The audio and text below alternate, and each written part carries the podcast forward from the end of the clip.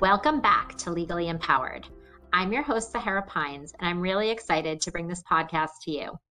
As an attorney and former business owner myself, I'm passionate about drawing on my own experience and insight to set my female clients up for success. And I know my guest today feels the same. Today's guest puts her money where her mouth is. Not only does Liz Sigety serve as chair of Fox's National Emerging Companies and Venture Capital Practice Group, she is an angel investor in more than 50 early stage companies, many women led. She has more than 30 years of experience serving as a trusted advisor to emerging companies and entrepreneurs, handling both business and financial transactions, such as financing, mergers and acquisitions, security private placements, and working with franchise companies. Liz frequently speaks and writes on issues of importance to women in business, and she's an active member of the Alliance of Women Entrepreneurs, which helps female founders who are actively scaling their businesses. She has way too many awards and recognitions to mention here, but her accolades include being named among women leaders in the law by ALM, being named among the most powerful and influential women of Pennsylvania by the National Diversity Council, and she has for many years been recognized by Chambers USA as a recognized practitioner for startups and emerging companies nationwide. Thanks so much for being here, Liz. I'm super excited to chat about pitches and fundraising with you. Well, it's an honor to be here. Thank you for inviting me. Absolutely. So, I'd love to start with the current landscape of what is out there for female founders. So, what's happening right now, uh, still in COVID times? Well, I'm going to spew out some facts and figures here. Um, I did take a look around, and for high growth ventures, and we're talking about you know emerging companies, ones that mm-hmm. want to go through cycles of financing and perhaps uh, grow quickly and exit some days if if everything goes right. Sure. Uh, for these types of companies in 2020, uh, they, according to the Angel Capital Association Halo, Halo report, 15.8% have female CEOs. Hmm. So that's, you know, a fairly small number. Yeah, and it hasn't really changed much from prior years. Um, from the VC Female Founders dashboard on PitchBook, uh, for 2020 to date, female founded companies have accounted for about 6.5% of the number of venture capital deals. Co founded companies uh, uh, account for around 16.7%. And so that would be a team with both male and female. That is down uh, from 17.5% in the prior year. But while numbers have generally increased in the past five years, there's been a bit of a turnaround during COVID. So in 2020, and this is this is the stat that really uh, I think is the most important female founded companies got 2.2% um, according to PitchBook or 2.3% according to Crunchbase of venture capital funds. Wow. Of all venture capital funds, yes, invested. That is down from 2.8% in 2019, which was an all time high. So it seems like it is dropping lower this year, even with the emphasis on the, you know, supporting diverse teams and female founded teams. Honestly, now for co-founded, yeah, yeah, I'm, I'm, floored with these numbers. I mean, you, you, know, you haven't shared these with me before, and these are like crazy low, uh, and a little, a little disconcerting, I think. Yeah, it is, and it gets a little better for uh, teams, you know, that are co-founded between female and male. Um, in 2020, it was 12.6 percent which was down from 14.6% in 2019. One theory is that women have been leaving the workforce during COVID, which is something that has been oft cited, and that maybe that is affecting the trends for female-led companies. So, okay. Do you have any data maybe for women of color and how that affects them? Um, yes, I do yeah, the uh, numbers are not are not looking or trending very well right now. No. so for, for for Black women, the perfe- the percentage so far this year is 0.34 percent of all dollars raised. Hmm. with some good news that the amount raised for Black women this year is 494 million, which is already surpassing the total amount raised in 2020. That's great. Yeah, so that that's at least getting better, but it's still really, really small. But one thing that's interesting is around one third of funding for Black-led startups, male and female, goes to companies led by Black women, while overall funding for female founders is mm. consistently in the single digits. So I thought that was just an interesting uh, statistic. So Black women are rocking with, within their I suspect that we'll see maybe an increase coming out of Black Lives Matter and so many new um, initiatives to to to be aware and to to fund these entities. Um, would that maybe be a fair prediction? Not that I'm in the business of predicting. well, hopefully, I think just people um, are getting more used to the you know the diverse um, founder teams and also so many of the laws now that are coming out um, on all different levels, whether it's state-based uh, laws or uh, recently the NASDAQ came out with some regulations about diverse uh, boards of directors, mm, that yeah. people have to have uh, a woman on their board. Um, I think this is becoming more normal. And in addition, I mean, there's been many studies out there that show that diverse teams and especially, uh, well, not especially, but teams that have both men and women on them are better for business. Okay, so what is the evidence of that? Well, it's some groups have done some studies because results defy reality here when you have so few companies that are co-founded. But the results, uh, according to a few groups, are that companies do much better when they have women on their team, so it really doesn't make sense. A study by Boston Consulting Group evaluated, three, evaluated 350 companies, part of the MassChallenge program, and revealed that for every dollar of investment raised, female-run startups generated 78 cents in revenue, whereas male-run startups generated only 31 cents. And also, yeah, according to the venture firm First Round Capital, which is a very uh, well-known early stage venture capital company, its investments in companies with at least one female founder performed 63% better than those with all male founders. So there you go. Awesome. so keep creating businesses, keep keep pitching stuff because we're we're we're doing really well once we can get out there and get funded. So, in terms of the pitch, what are some of the essentials for women founders specifically to include in a great pitch?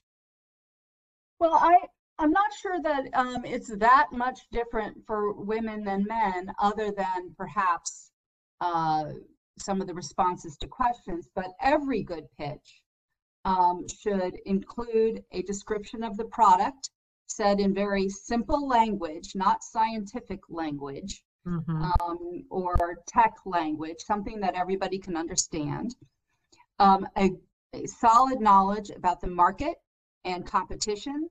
And for somebody to say that there's no competition because they have a different type of product that's not out there, you there's always competition. So I guess one of my advices is to say never say that there is no competition. The management team is of huge importance. Um, and of course, here we are talking about uh, diversity in so many ways is becoming more and more important on the management team, but obviously experience, um, having someone who's been in the entrepreneurial side is also very helpful. Having somebody who understands finance and business, uh, so that is not all a team of uh, scientists or technologists. Uh, talking about traction, how you're going to acquire customers, how you're going to mm. break into an industry with a new model. If you have intellectual property, that's important to talk about. Financials and projections. Now, projections, we all understand that at an early stage company, it's hard to do projections, but you, not, you need to give it a shot because that shows knowledge of your business. What your exit may be, these companies um, are expected to exit either through going mm. public or through being sold. So what are the other exits out there? Who do you expect will acquire you or why do you expect that you'll have a successful public offering? And the terms of the financing. And for the founders uh, or somebody on the team to be able to understand the terms of what they're offering, what sort of security or financing they're doing, and the terms is important. And it's very surprising to me how often the presenters really have no idea um, what that financial part of their company will look like. Right. So, how many people are typically on a pitch since I've actually never seen one? well, it depends on how early the company is. Uh, I am chair of an angel group, and so I've seen hundreds of pitches over my life. And sometimes one person just comes into pitch, but I find that it's often good to have uh, two people present one person should be the main person to pitch because you often don't have much time. Mm-hmm. Um, and then, but bring along somebody who maybe, if you're not the scientist, you're the business person pitching, bring the scientist along. Or if you're a technologist, um, make sure to bring along the business person, financial person, so you can really cover all the questions. I'm talking about when you get up in front of a room and you're pitching. Of course, there's yeah. other types of pitches that are more personal when you're sitting across the table from a venture capitalist. Um, and you just have to be very careful to understand the format. So I know you have seen, you just mentioned hundreds of pitches and are an investor in many, many companies. I'm going to put you on the spot. Like, what is one of your favorite pitches for, you know, a company that just stands out in your mind? Um, you don't necessarily need to mention the company, but hmm. um, but why does it stand out for you? I'm just curious. Well, I think, well, one that stands out is probably my most successful investment. so, well, that makes sense, right? um, I'll always remember that pitch because it was my very best investment that uh, went public and has been doing very, very well.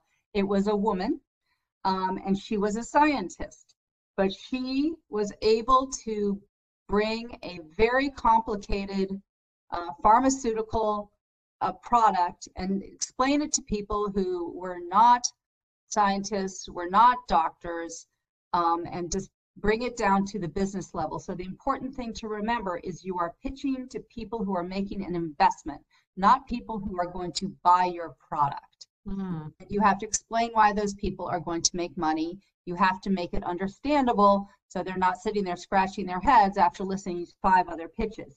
And she just did a great job of being very clear about what the investment premise was, why we should invest in it, but also why, if this works, it will do great things for the world. And I don't want people to go too crazy with that, but um, because sometimes people come in and they give a pitch and it's just one long story uh, mm-hmm. about why they started their company, and you don't want to take all your time on that, especially if you only have five or 10 minutes but she really um, crystallized that, and uh, it was it was great to hear. Great, great tips. So, what about on the opposite end of the spectrum? Some of the most common mistakes that you see. Okay, I could go on for half hour about this one. it is shocking to me how often people are not prepared to pitch. They have an opportunity to come in and you know give it five, anywhere between five and 20 minutes and sit up there in front of a group and pitch their company and they just blow it. Um, it takes a whole lot of time to do a pitch well. It is a it's an art um, and you need to really really prepare. For our startup company program at fox rothschild we provide a pitch consultant for five hours because i've seen so many of my clients not be able to do this um, great big mistakes, not telling in the very beginning what your product is. How many times have I sat through a pitch and not known until halfway through what the company does? That you will lose the people listening to you immediately if they're still puzzling over what the product is, said in a clear, simple voice. Um, crazy hyperbole. We are going to make a billion dollars in a year. We're going to, you know, just crazy claims if it, you're usually talking to people who are fairly sophisticated and who've listened to pitches many times, and you're not going to snow them over. I mean, sure. just generally. And but it's amazing to me how often people think that that's going to work. Um, the scientific speak I've already talked about. Um, and missing the time. If an angel group tells you, or if a VC tells you they're going to give you five minutes or they're going to give you 10 minutes, time your presentation for that. Or it's a pitch competition. How many times have I, I've judged pitch competitions all the time, and somebody hasn't even get gotten to who the management team is by the time their five minutes are up. You need mm. to be very careful about your time. Makes sense. So, are there differences in what a female versus male founder is going to encounter when they're pitching? There can be, um, especially depending upon what their company is. So, sometimes women, some companies are focused on female focused products, and if you're pitching to a room of men who doesn't understand why their company their this actually happened to me, why their wife should have more than one lipstick, um, then you know uh, there may be a little extra explaining to do, and you have to be very focused on why this is going to make people money. But um, there have also because I people like me buy lipsticks like once a week. That's why. exactly. exactly. So I mean, this was one of those, you know, cosmetic box companies where they send you a new box every every month, and you know, why would that work? Type of thing. But uh-huh. um, th- there were a few studies that went that uh, I'll cite, which I thought were incredibly interested interesting about how people react to women pitching versus men pitching.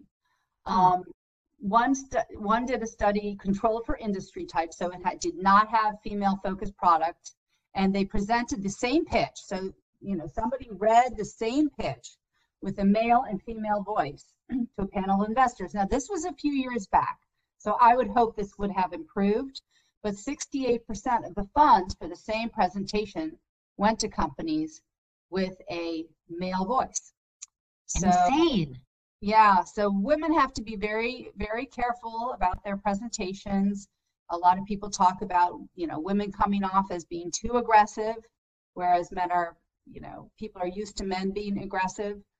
Um, sometimes people fund uh, things they can relate to. And if there's more VCs out there, and there are way more VCs out there who are male, maybe they will relate better to uh, male presentations or, or male products. And it's harder for women to uh, break the cycle. Hmm. So, so one other thing that I've yeah. done speaking on this, and one other thing that um, a tip, I suppose. Uh, should I go on into this or? Yeah, yeah. I was going to ask about, um, you know, are you answering questions differently, or are you receiving different types of questions um, based off of your gender? Um, yes. So Harvard Business uh, there was a Harvard Business School study about this. So we hear um, repeatedly, at least I do, in the press and studies and informal conversations that women are sometimes less comfortable promoting themselves um, than men. So that a woman who has a large amount of experience in an area may be less willing to promote her skill than a man who has dabbled in that area.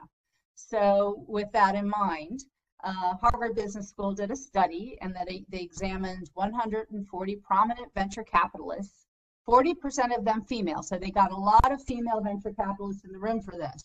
And that is something that I found to be very interesting.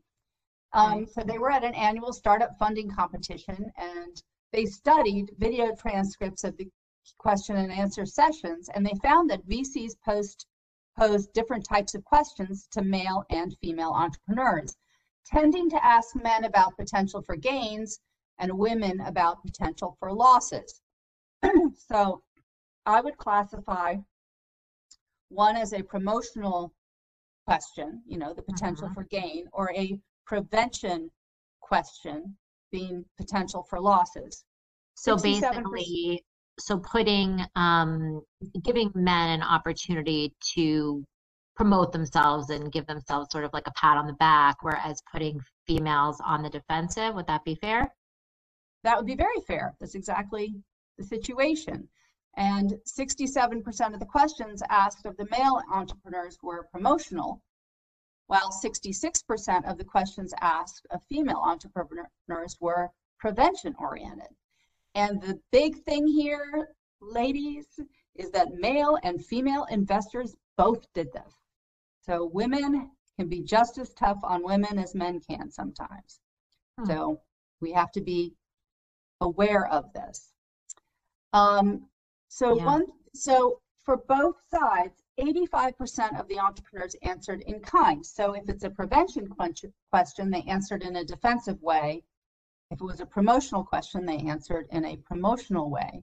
So the big tip here is to turn a prevention question into something that is promotion. Okay, can you give us an example? Uh, sure. So uh, one of the questions um, could be a prevention question. Uh, how do you think you will be able to prevent others from taking market share away from you?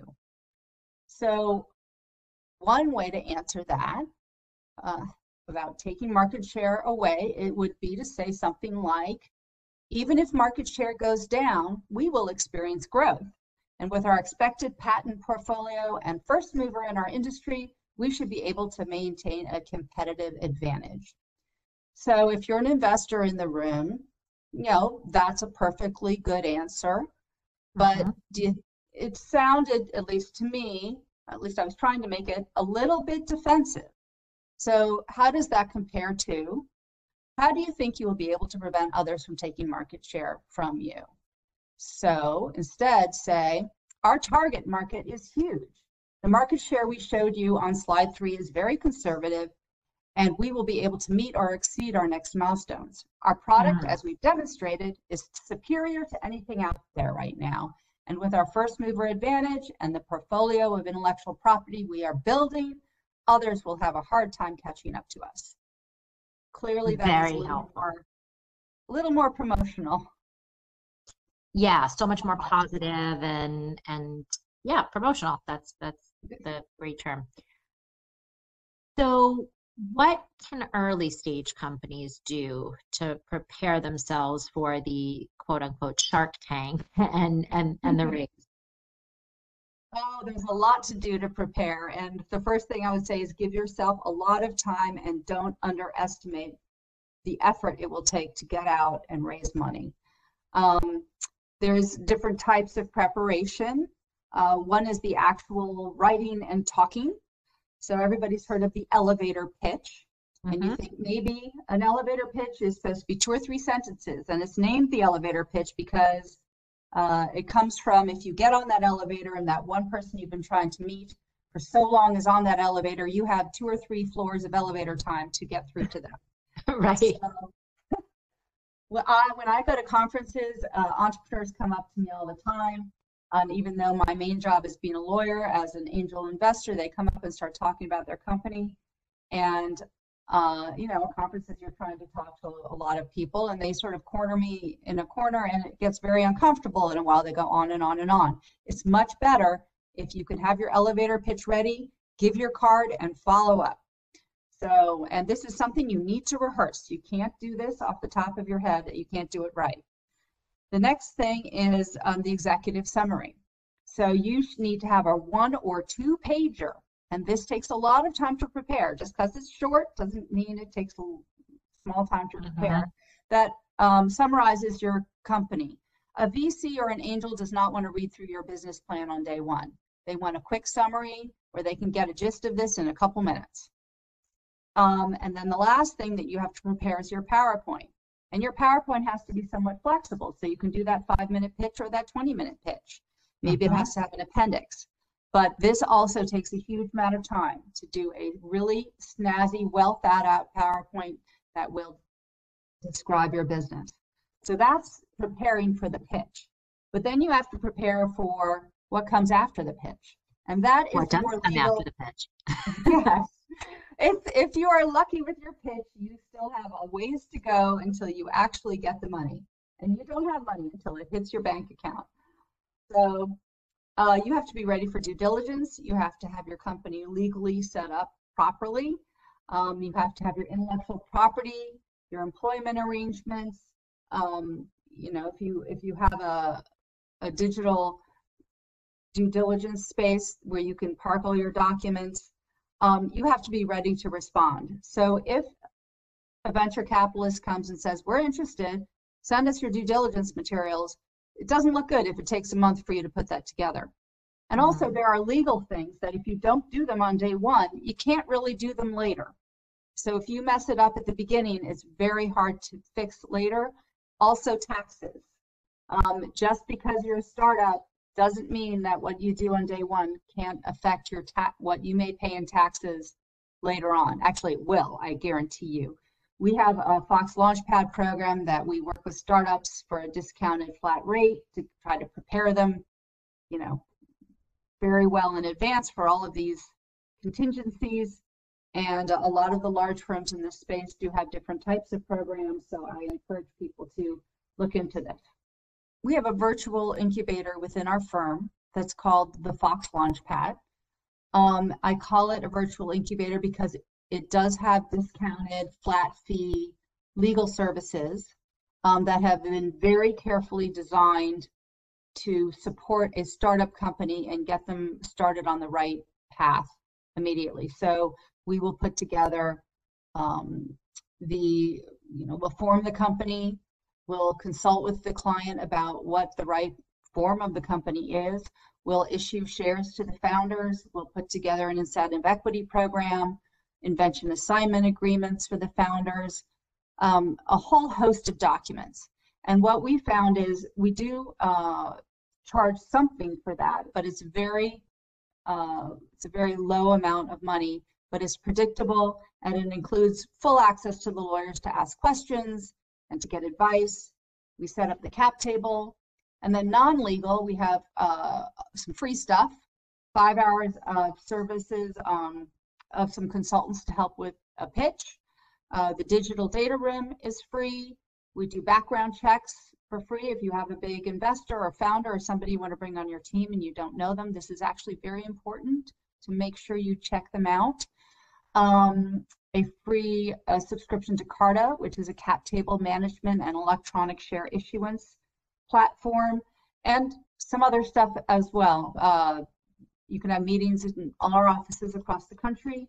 Uh, oh yeah. To have a meeting in LA. um, we will. That's right. Come visit me. yeah. Once once uh, once the offices are open again um, after the pandemic. So we do what we can to uh, help out our clients on many levels and to get them to funding as efficiently as possible. Yeah, I've had the pleasure of working with, you know, many members of your team on some of the employment related issues sometimes and it's just such a great group of people and attorneys and um, really clients as well. So uh, love working with you guys. Oh, thanks.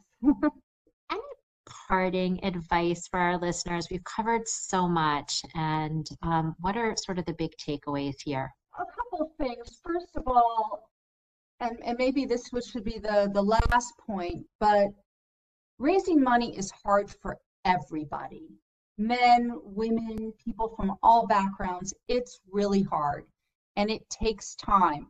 So listen to the advice you're getting and try not to jump to the immediate conclusion that it's for this or the, you know, because you're a woman or because of whatever reason. Listen to what people tell you and incorporate it and try to improve every time. It's hard and it takes a long time. So leave enough time to raise money. It is important to have a, a great team of advisors, both on your team in-house and outside, whether they're accountants or financial advisors or lawyers. Um, it's just really important to have a, great team. And I guess the only other thing I would say is one of my favorite quotes from Michelle Obama a few years ago. Uh, she spoke at the Pennsylvania Conference for Women. And, said, and she said that women are increasingly asking for a seat at the table. And if you get one, it's your duty to speak up and use that seat. Otherwise, move over because someone else will. So use I your seat that. and go out there, kill them. Absolutely. Thank you so much for being here, Liz. I think our listeners gained such a tremendous amount of insight, and I hope it will all be helpful in their next pitch. Me too. Me too. Thank you very much once again for inviting me.